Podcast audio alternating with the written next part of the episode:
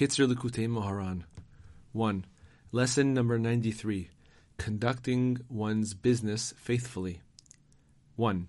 By conducting his business faithfully, a person causes the name of heaven to be loved, and he fulfills the positive Torah commandment, love your neighbor as yourself, Leviticus 19:18, which is the root of all the other commandments, as it is written in the Tikkunei Zohar, number 20.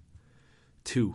By conducting his business faithfully, a person also reaches a level above time, and as a result, he is able to pray with a clear mind. Lesson number 94. 1. When you want God to shower His loving kindness upon the Jewish people, you should believe that there are sparks of holiness in everything, and you should also join faith to wisdom, since through faith a person comes to intellectual understanding. Then you will have the kind of holy eye that when you look at anything in the world, the sparks of holiness, which are the letters in it, will be elevated.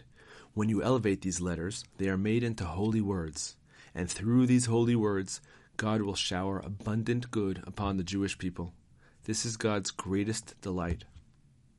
Lesson number 95. 1.